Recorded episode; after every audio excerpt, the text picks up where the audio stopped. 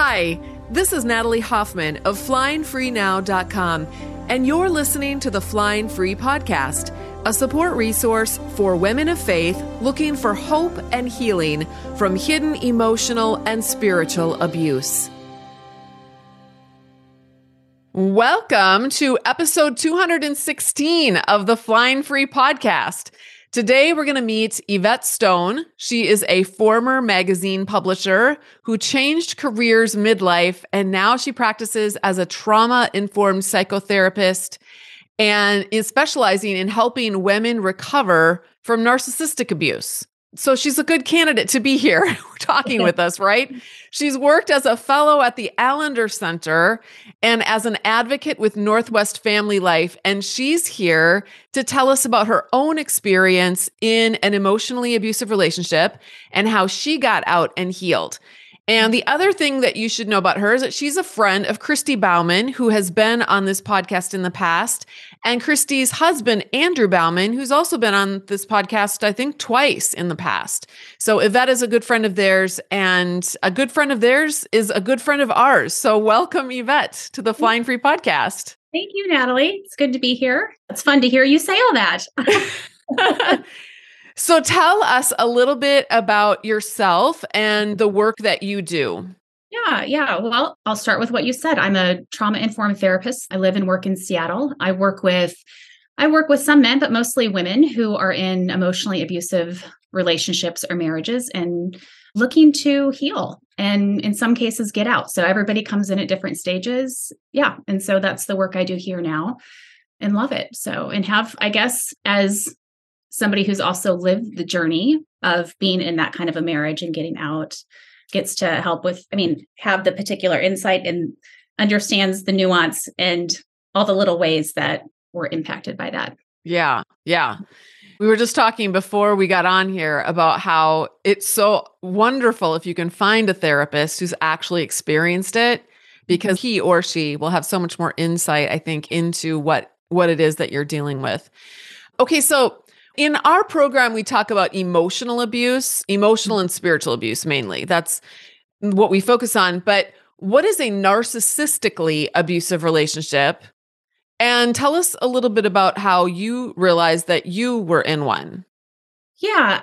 So I think it's such an interesting thing because the word narcissist is used quite a bit now. Yeah, yeah. That's why I want you to tell, talk about that a little bit. And I think maybe in some places, I mean, I think it's good because I think that, you know, statistically, it wasn't as prevalent, right? And I think that like Shahida Arabi is her name, but she would give statistics saying like one in 30 for people that were over the age of 60 but now in the younger categories in the 20 somethings it's more like 1 in 10 because of the oh, way that wow. society has changed yeah isn't that crazy yeah and i think that narcissism narcissism is on a spectrum, right? So everybody has narcissism.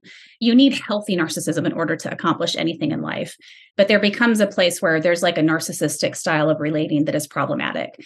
And a narcissistically abusive relationship is really a relationship where somebody is they just don't have any empathy. they really don't have empathy for what they do. They're very self serving. There's a lot of projection manipulation. There's a lot of, it's just a ton of gaslighting. And I think that that's a lot of the times it feels like it's almost just abuser when people that are in emotionally and psychologically abusive relationships they are narcissistically abused in many ways and i think that yeah. there's a degree to which it gets worse a lot of people or women will come in and they want to know like is my partner does he have npd narcissistic personality disorder and i don't I don't know. I've never met your partner, but I can tell by the way that you show up in my office and how dysregulated you are, and the fact that you don't feel like you own your own mind anymore, that you're probably dealing with somebody who has high levels of narcissism. Yeah, I like the way that you said that. You talked about it on a spectrum and the high levels. That way, you don't have to necessarily, the label is not as important as understanding the effect on you, the impact on you. Right. So, you said that you were in one Mm-hmm. How did you how did you find out? And I'm curious to know, were you a therapist when you found out or were you still working as a magazine in the magazine world? Well, that's a good question. I was still working in the magazine world. I was not a therapist. Okay. And so in my story, there's a lot of jumping back and forth to different timelines. But I think when I found out, I was actually still living in Florida. Still running my magazine, but I was flying back and forth to Seattle, Washington, where I live now, to do some lay training at the Allender Center, which was a journey that I just felt like God had called me to. And I was like, okay. I was in that program for a couple of years, flying back and forth. My marriage was, I was in the beginning of the end of my marriage at that point, but did not really fully know that because there had been some really big come to Jesus meet like things with my husband that happened a couple years prior to my training at the Allender Center. But when I was at the Allender Center, I really started to understand the story of my entire life regarding my family, my family of origin, and what it meant for me to grow up as a child in my home with a mother who who displayed very deflated narcissistic tendencies and gaslit me for as long as I can remember. I'm sorry to interrupt, but what does deflated narcissistic tendencies mean? A lot of the times when people think of narcissists, they think of grandiose, like more of we have some politicians that have been very grandiose narcissists, yeah. very outspoken, confident, and then you have the deflated ones that there's so much shame, so they're kind of like deflecting and poor me and I'll never be good enough for you anyway. So that's a way that they don't have to actually own or empathize does that make sense? Yes. Yes, that's really good because I think a lot I I know a lot that's what I've mostly dealt with in my life too. Mm-hmm. Which it doesn't it doesn't seem like narcissism when you're in that kind of relationship. It actually almost makes you feel like you're the bad person because they're always playing this victim role. Yeah. yeah. So it's very confusing. And I think that with narcissism, there's this very strong relationship between shame and contempt or shame and rage. So, whatever you expose a narcissist, somebody who's very high in narcissism, when you expose their shame, it's always followed by contempt, whether it's contempt yes. directed at you or contempt directed at themselves, which it then in turn comes back at you. But there's different flavors by which that contempt will show up, but it's there. and It is very palpable. Okay. So, you're figuring out this family of origin stuff while you were at the Allender Center. And then yeah. what? And so this program was a year long. So I started to make friends. And one of the friends I made was a therapist based out of Chicago. And so I would talk to her about my story. And we stayed in contact in between trips to Seattle. And I'd call her about blowups that I'd have with my husband. And she would say, she just would listen and she'd say, It sounds like sounds like narcissistic abuse, Yvette. And I'd be like, no, there's no way. And I don't know. And and she kept saying that. And then I would research it a little bit and I'd look up the terms of narcissism and I'd be like, look, if anybody's going to the narcissist in the relationship it's me it's not him. Like i'm the person that that's more like this he's not. And but i kept going back to her with these problems right? And she just gently would listen and she'd say sounds like narcissistic abuse to me. And then eventually like one day it clicked. I would go back and just like read more stuff and read more stuff. And as i also was understanding the story of my life with my mother in dealing with the childhood trauma and wounds, as I was tending to that part, I had more capacity to not have to live in denial anymore, but actually face what I was dealing with in my marriage. Mm, yeah. Okay. Yeah. Well, what do you think is the most damaging part for you in your abusive relationship and in general for most people when they're in a relationship like that? I think with narcissistic abuse, I think that the tendency to gaslight ourselves because with abusive relationships, we learn to do to ourselves what others have done to us. And I think that's true for all abuse. And yes. whatever it is, right? We we grow up and we learn we learn how to treat ourselves the way that others treated us. And that's why it's so important to have good people in your life. Because if you have good people treating you well, then you treat yourself well. But if you have people that have taught you to gaslight or have gaslit you, then you'll gaslight yourself too. I th- and I think it's interesting because a lot of the women that I work with, and even in your story already, I feel like these women are, and myself too, we were swimming in that toxic pond where there were so many people surrounding us that had mm-hmm. these characteristics mm-hmm. and that were treating us in that way. And so when it's your own family or your own husband or your own church friends or whatever, it wasn't everyone, right? We all had healthy people, but I feel like so many of us had enough people that were really significant people in our lives that we actually believed what those people were projecting onto us. Yes. Yeah. And yeah. it just was a perpetual cycle of really evidence that mm-hmm. what they were saying is true. Yeah. Yeah. Yeah. And I think it's because our our human nature is like we desire to belong to something And I think that desire and the need to belong will trump just about anything any given day of the week. And so if you are surrounded by people that are all beholden to a system that gaslights or that that believes in powering over or that you need to externalize your sense of authority, that matters, right? And it's really hard to go against that because we need to belong. And so we need to balance it out where we start to get more people that tell us the truth and challenge some of that stuff for us. Yes. Yeah. Mm-hmm. You kind of think that that's your whole, that that's the whole world out there. Yeah. And it's great to be able to break out. Some of us had to get kicked out of things to actually yeah. break out and realize, oh, there's a big world of completely different perspectives out there. Yeah. And what I was swimming in just was really unhealthy. Okay, so tell us about your separation. You separated from your husband. How far into the marriage were you at that point? I'm going to try to tell the story, and it's not going to be linear. I'm probably going to go back and forth, but okay. But I think it's a it's an important part to tell because the process of separating. We had been. I got married when we were 19. I was 19. He was 21. Married for almost 23 years by the time we separated. The separation happened in between those two years of me traveling to Seattle. Like it started in the middle of that. It followed the classic, like narcissistic abuse of in the relationship, you have those cycles of idolize and devalue and then discard. The discard was so hard and so mind blowing. but the discard came because he knew that I was over this this period of years I was growing more and more and getting stronger with my voice and my sense of agency.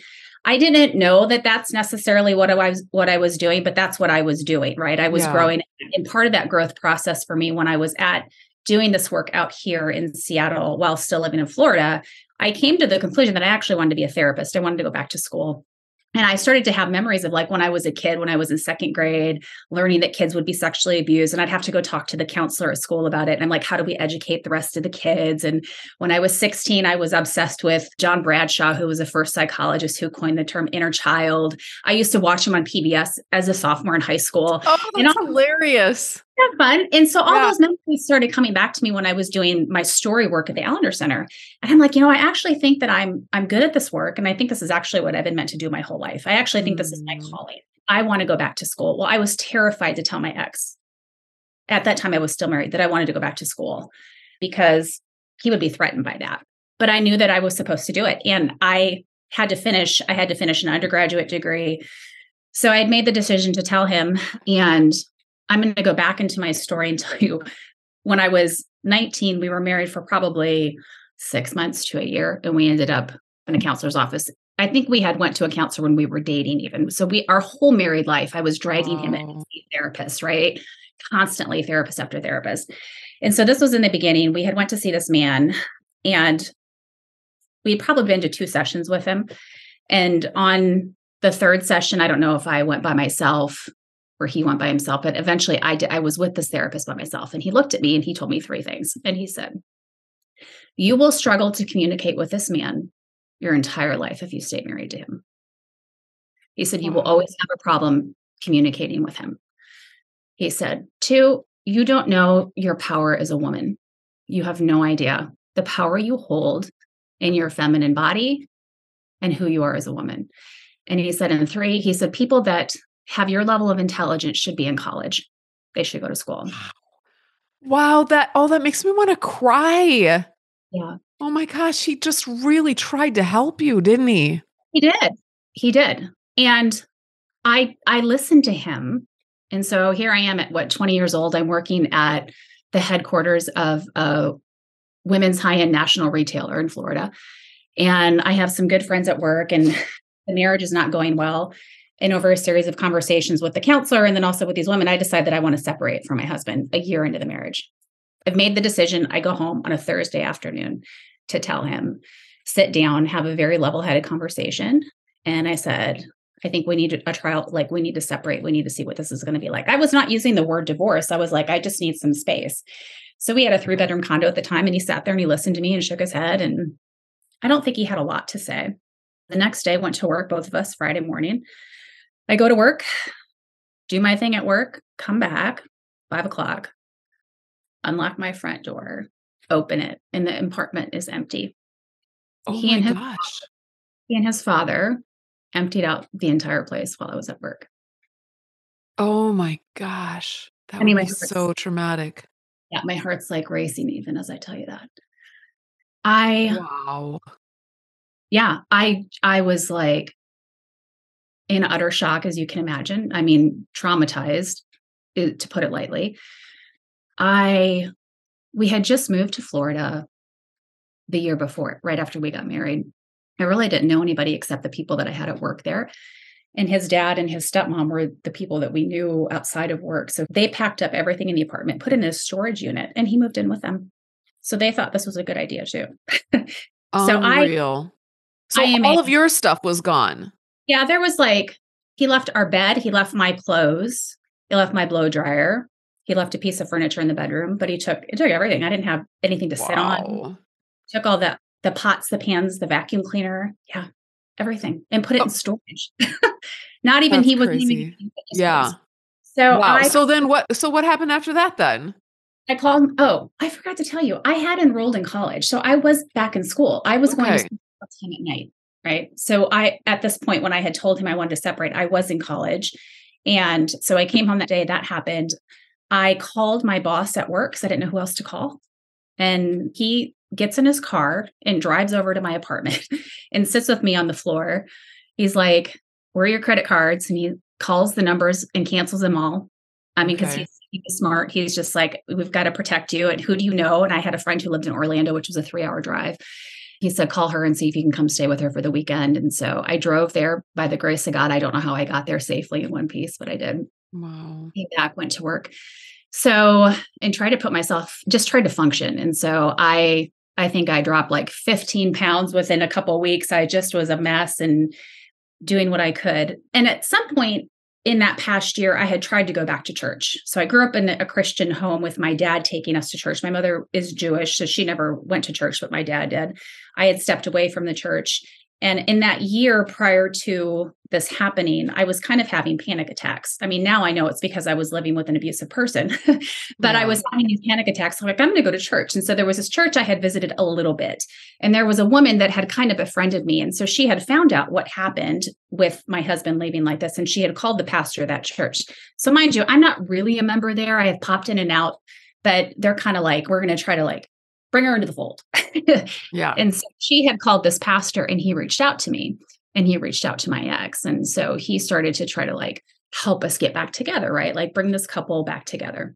So I think we were separated for about a month. And then he had us come into his office and we sat at this really long six foot table at opposite ends from each other. And I'll never forget, I was so mad and hurt, I could not look at his face. The pastor basically sat in the middle and just did all the talking. And he said, Well, you know, can you start to try to figure out how to maybe come back together? Why don't you try to come to church on a Sunday and just meet at church? And so I think it was six or eight weeks in, and we said, fine. And we decided to do that. So we show up and meet at church on a Sunday and we sit in this pew together. And my husband just has a complete breakdown sitting there, absolutely pouring tears, huge, like, come to Jesus kind of moment in this very uptight Lutheran church. And so, I mean, there was a lot that I think that was authentic to something that was in him in that moment, right? Something that was exposed and something that needed, I don't know, forgiveness or whatever he needed. But basically, from that point forward, it was just kind of like, I'm like, oh, he's so sorry too. And we ended up back together. And it was mm. basically like, like sin leveling everybody here like churches do with abusive relationships like we're just going to sin level everything everybody's equally guilty yeah. and it's and your problem is you just need jesus and you just need to confess your sins and everything will be okay and Yeah. so we basically moved back in together and never talked about what happened ever Wow. I had to drop out of school during that time, like that month that I was by myself, because I had to go get a second job to pay for the rent of this apartment. And because I was so traumatized, I just couldn't, I was not functioning at all. And so I dropped out of school and never went back either. Okay. That's a big part of the story. So for me to go then fast forward 20 some years into this program and like want to reclaim that for myself, I now know why I was so scared to tell him I wanted to go back to school because my body held the memory of, well, last time you were in school, remember what happened? Right. Massive, like you started to get a sense of agency and power for yourself. You went to school and you were discarded. Right. Have you ever asked any of these important questions? Why does my marriage hurt so bad no matter how hard I try to make it better? Who am I anymore? And why do I have so much loneliness and self hatred inside? What can I do to move forward in my life when I have felt stuck for so long? And where is God in the mess?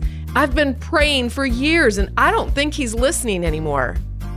If you're a Christian woman in a confusing and painful marriage who feels like you're spinning your wheels, looping on the same problems week after week, I'd like to help you change that. Six years ago, I developed a program that has helped thousands of Christian women wake up to their reality and live powerfully within it as the adult women God created them to be. The Flying Free program uses transformational coaching, workshops, classes, and a close knit community of women to support you on your journey. I'm going to help you find answers to all of those questions, answers that make sense and align with your core values so that you can move forward. In 2023, I'll be reteaching all of my classes to reflect the ongoing training, education, and experience I've had working with thousands of survivors over the past six years. So it is a great time to join us.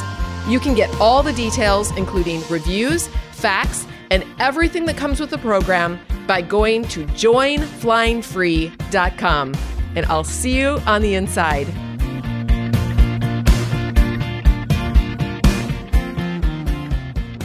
So, what did happen then later on, 20 some um, years later? And this was after having children too. You had kids yeah, with him and So we were married 6 years before we had kids and so we have we have 3 children together. Um, at this point all my kids are my boys are in middle school and my daughter is in high school. And when I came back and just said I wanted to go back to school, he was not happy. I remember sitting outside of Bonefish Grill. We had just had dinner and I was in the car and I'm like, one, two, three, just go, just say it, you know. and just say oh, it. Just say you want to go back to school. And I did. And I remember just kind of like the I could feel the brooding inside of him, but he couldn't tell me no, right? But this was a dynamic of our marriage. So he wasn't this grandiose type of narcissist either. Mm-hmm. It was more of that I will always smile and agree, but you can see the glint in the eye. And I know there yes. will be a right? Yes. There's a particular type of abuse where you feel the brooding and your body is just like, oh. And so I had enrolled in the school there to finish my undergrad.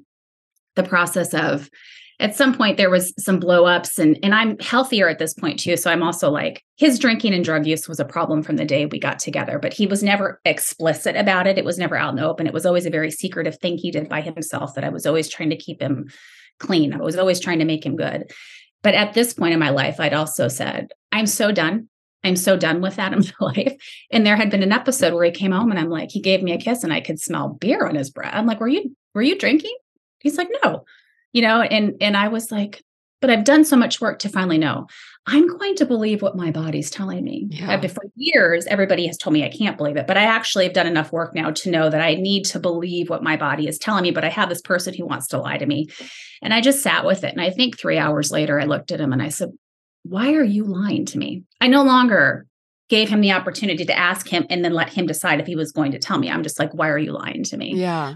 He said because i don't want to have to deal with your shit Wow. He was very explicit. And I said, Well, I, as I told you before, that I, we need to figure out what's going to happen because we have, I can't tell you how many times we had been at that particular crossroad with his drinking and drug use. And I said, I told you I will not tolerate this anymore.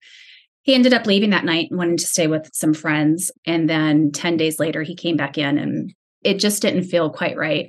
And something else had happened. And then, you know, the cycle of abuse where there's tension building and in the tension building, my pattern would then eventually, I couldn't take it anymore. So then I would go and I'd force a conversation. we need to figure out what's going on. Do we need to go to, you know, do we need to go back to the therapist? What, you know, and, and then it'd be that circular conversation where you never really feel like anything gets resolved. You're both pretty exhausted, but you just kind of do the thing over again and gets a little quiet. There's some makeup period and it's just over and over and over again. Yep.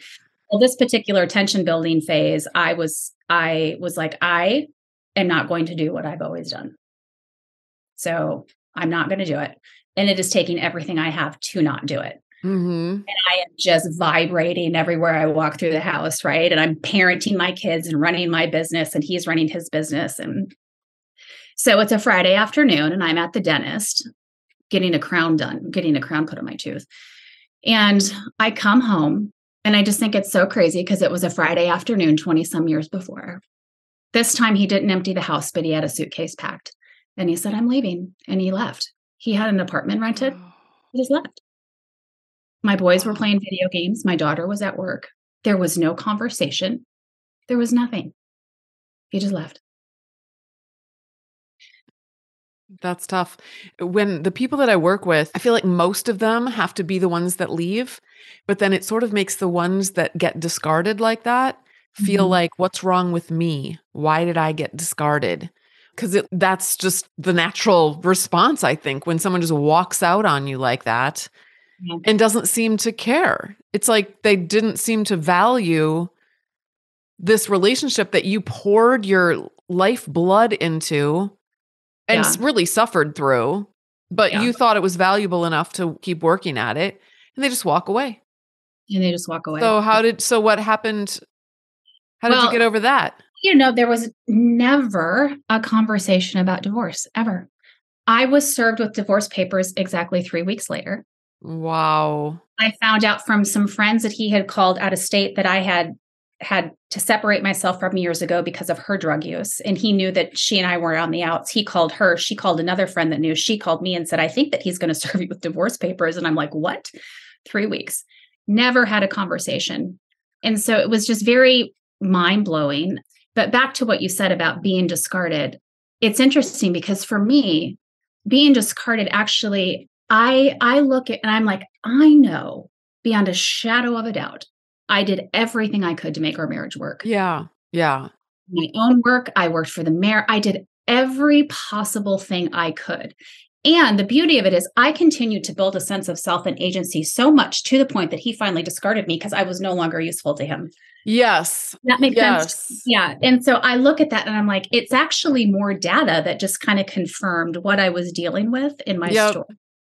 So do you feel like because you had done so much of that personal work that by the time it got to the discard, you were more able to weather that storm than someone who maybe hasn't gotten to the place where they understand what's really going on in the relationship and they raise their voice and make a little peep and then they the they get discarded you know at the because i feel like there's different personalities. You're probably more like me.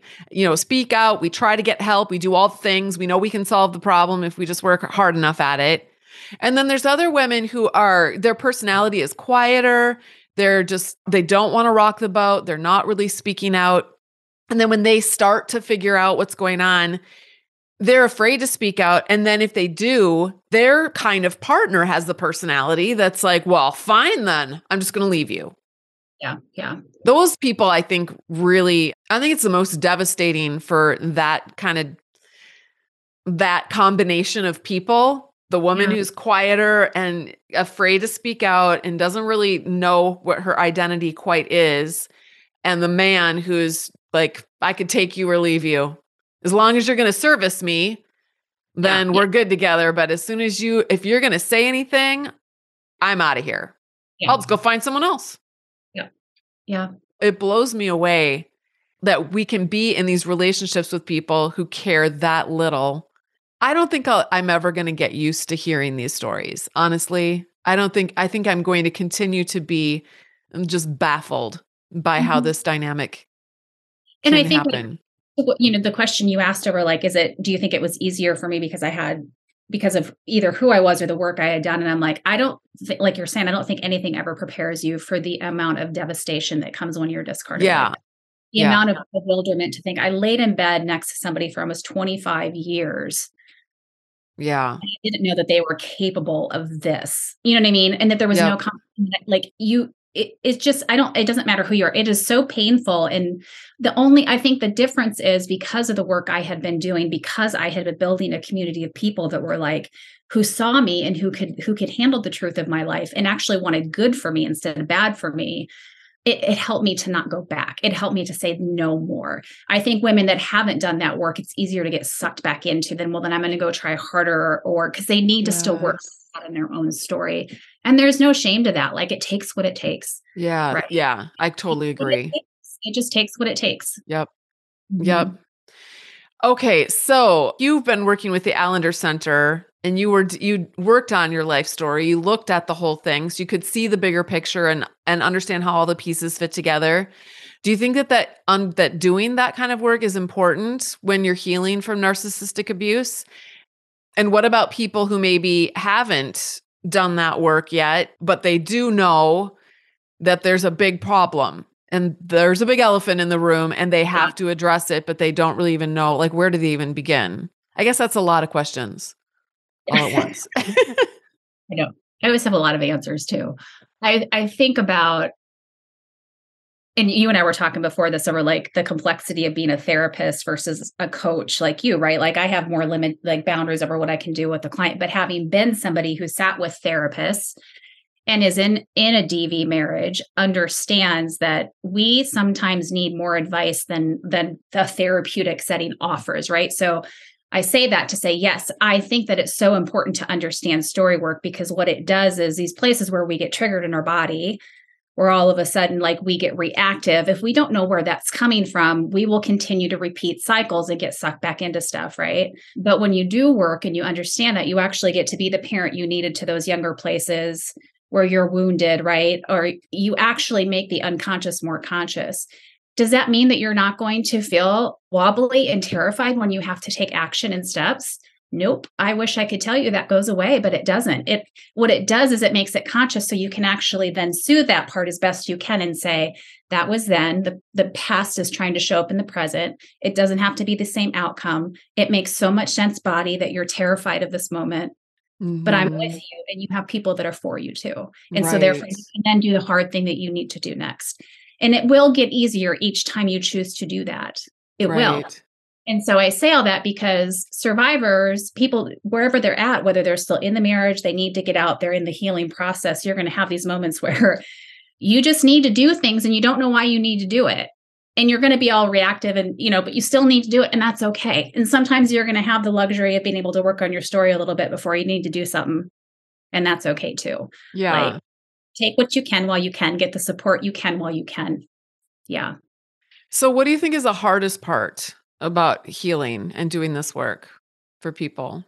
Um, or what was it for you? I think the hardest part is like it does expose where you left off developmentally. I met my ex when I was 14 years old.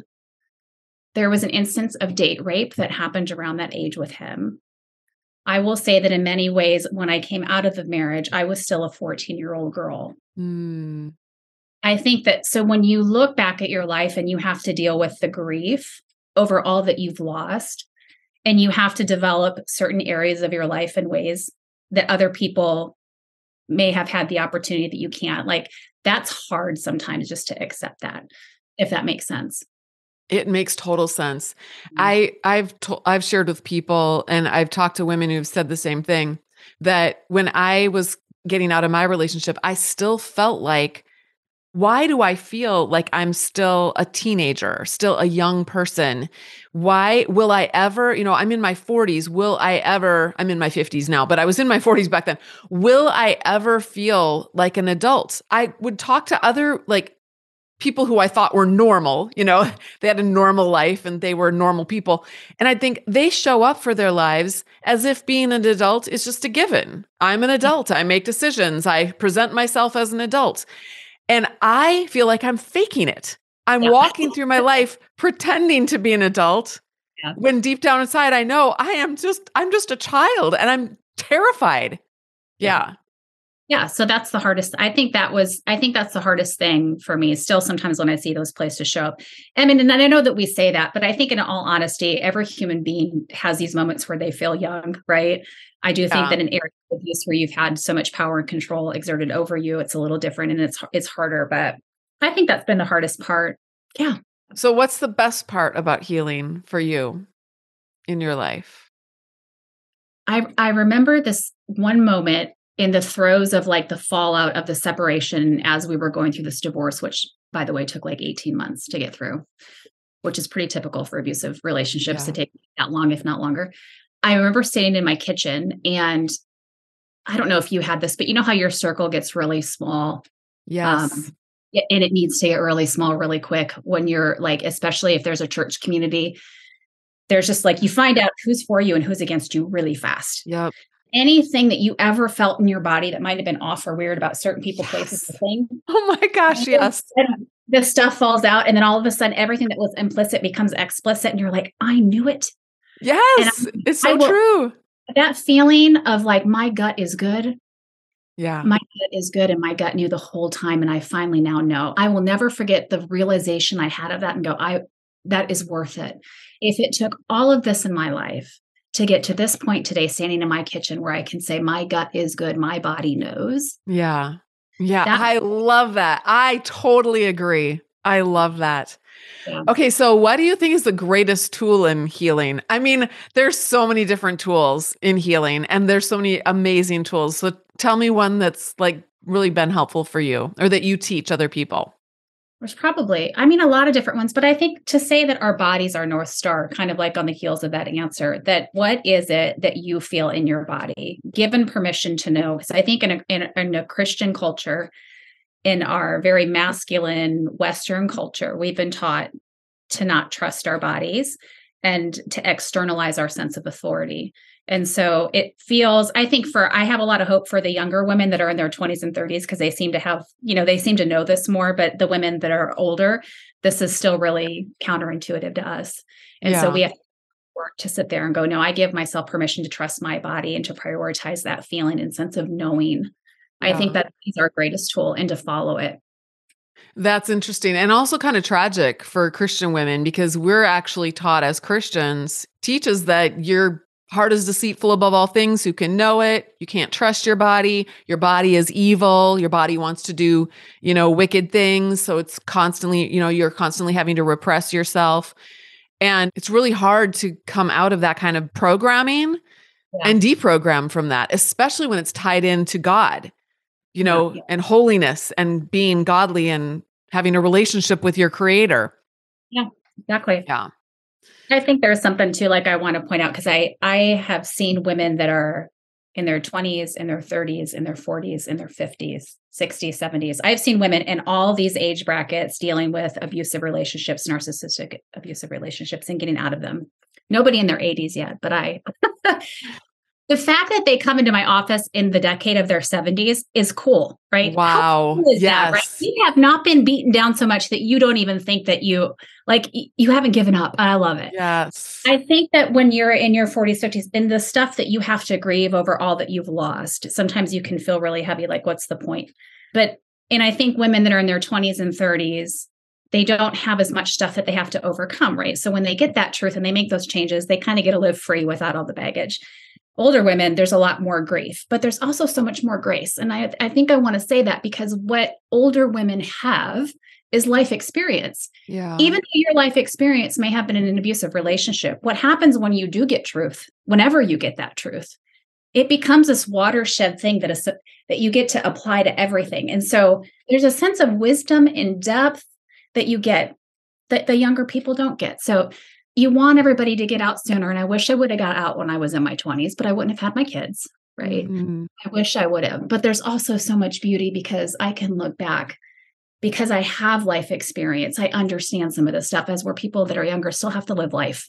yeah They just live it without the baggage. yeah so it does so you are out now you've been and you're you're working in Seattle and where do you see yourself 10 20 years from now Ooh. I'm I know this wasn't this wasn't a question we talked about. I'm just popping it on you. Oh, let's see. Where do I see myself 10, 20 years from now? Hopefully somewhere where it's sunnier. Anybody that knows me knows that that's the first thing that's going to come out of my mouth. I Um, love Seattle though. Seattle's a beautiful city. I do. It is a beautiful city and I love the culture and I love the people of the city. yeah. Yeah. I, it is a very, very special place. Yeah. So, you know, I, one of the beautiful things about this season of my life too is so I've always been an artist my whole life, but haven't been able to do a lot of it.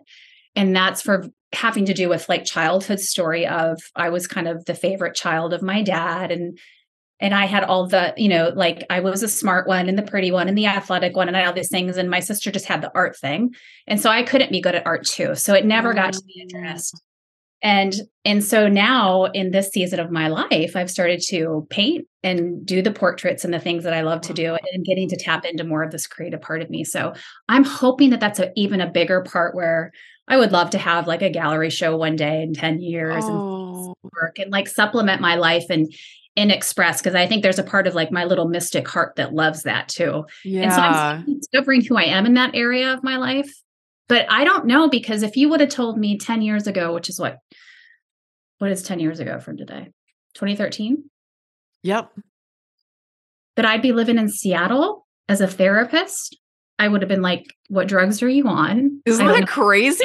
10 years, what 10 years can do? Yeah. So I have no idea, Natalie. So those dreams though, they're they are totally possible.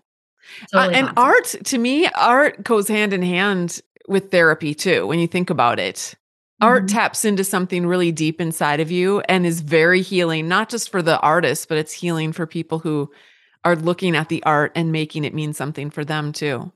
Yeah. Yeah. So, and yeah, have you ever thought about art as therapy, like even bringing that into your practice at all? I mean, that's another possibility. Yeah, yeah. At times, I have some friends that are doing that, and I think, yeah, I the idea of doing that and letting it and not having it just be something I do that I love at the moment, and it becomes something that's more part of like my business. I'm like, I I, I could see it, but I'm not ready to jump to that yet. Yeah. yeah. I think I'm still understanding for myself how much it helps me discover my own voice. Yeah. And there's something in the act of creating that is very I don't know, it's just nerve wracking too. Like actually getting over this hump of starting to create and then seeing what's going to come out. And am I okay when it's messy? Am I okay when every when it's not perfect every time? I'm still discovering that and probably need to keep that. Let that's that your that's your own thing now. For now. Yep. That's amazing. Well, I really appreciate you coming on here and sharing a little bit about your life story with us and your work with us. And I think that's it. I think we're just going to wrap it up here. So thank you. And for those of you who are listening, thank you so much for listening this week. And until next time, fly free.